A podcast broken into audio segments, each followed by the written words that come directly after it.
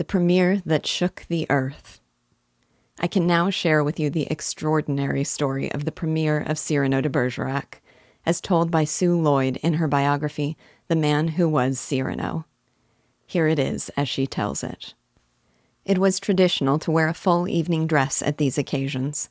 Rostand exchanged his sober costume for the finery of the 17th century marquis and joined the extras on stage in Act One. He had not been happy with their movements at the dress rehearsal.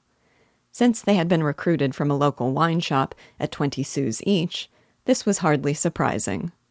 Rostand determined to direct them from within.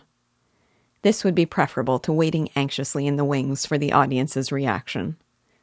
The audience was at first rather confused by all the activity on stage in Act One, where Rostand is setting the scene.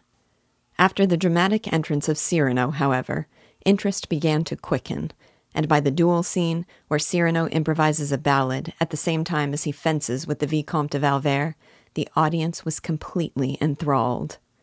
Rostand slipped away to Coquelin's dressing room as he changed back into evening dress to receive his friend's congratulations, he kept repeating to himself in disbelief, C'est un triomphe, c'est un triomphe. Later, Rostand told a journalist he preferred not to attend premieres of his plays, and only did so at his wife's insistence. Nothing could ever equal that evening of 28th December. Never again shall I experience another moment like that. The first night of Cyrano de Bergerac was one of the great historic moments of the French theater.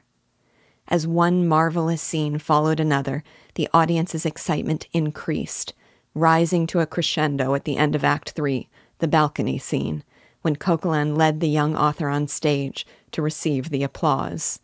Ladies threw their gloves and fans on stage, and gentlemen their opera hats friends invaded the wings to congratulate Edmond and Coquelin.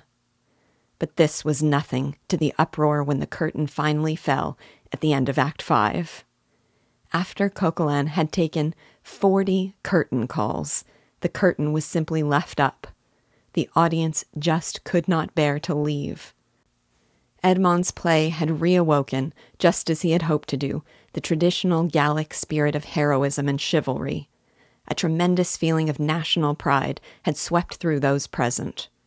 At one point, the audience even spontaneously sang the Marseillaise. Families divided by the Dreyfus affair were united there and then, their awakened sense of being French overriding their differences of opinion. Two writers, who were due to fight a duel the next day, embraced publicly and called the duel off. Meanwhile, Edmond, too modest to appear again and rather overcome, had slipped out with Rosemonde, his wife, to watch the ecstatic scenes on the pavement outside the theater. An exhausted Coq finally reached his dressing room, which was thronged with well wishers. It's a pleasure to kill yourself for a work like that, he sighed. Sarah Bernhardt, still in her stage makeup from acting in Mirbeau's Les Mauvais Bergères at the Renaissance next door, hurried in to congratulate him. Her son Maurice had kept her informed on how each act was going. She had hurried up her death scene, and so had got to the Porte Saint Martin in time to see the last act.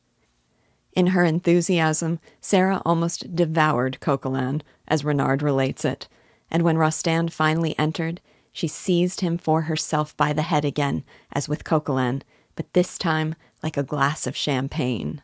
Better, like a glass of the ideal. Cyrano de Bergerac was, Lloyd says, the most unanimous triumph in the history of French theater. And she concludes the section with these beautiful words. So, the contrebandier de l'idéal, the smuggler of the ideal, had succeeded in his dream beyond his wildest hopes. After his early disappointments, he was now soaring above all his fellow dramatists. He had given expression to the emotions of his own soul and found them accepted with enthusiasm and joy by the French public. He had sown the little blue flowers of the ideal, and they had not been trodden underfoot, but lifted tenderly and pressed to the bosom of the public. I take inspiration from this play to become a smuggler of the ideal. I hope you do too.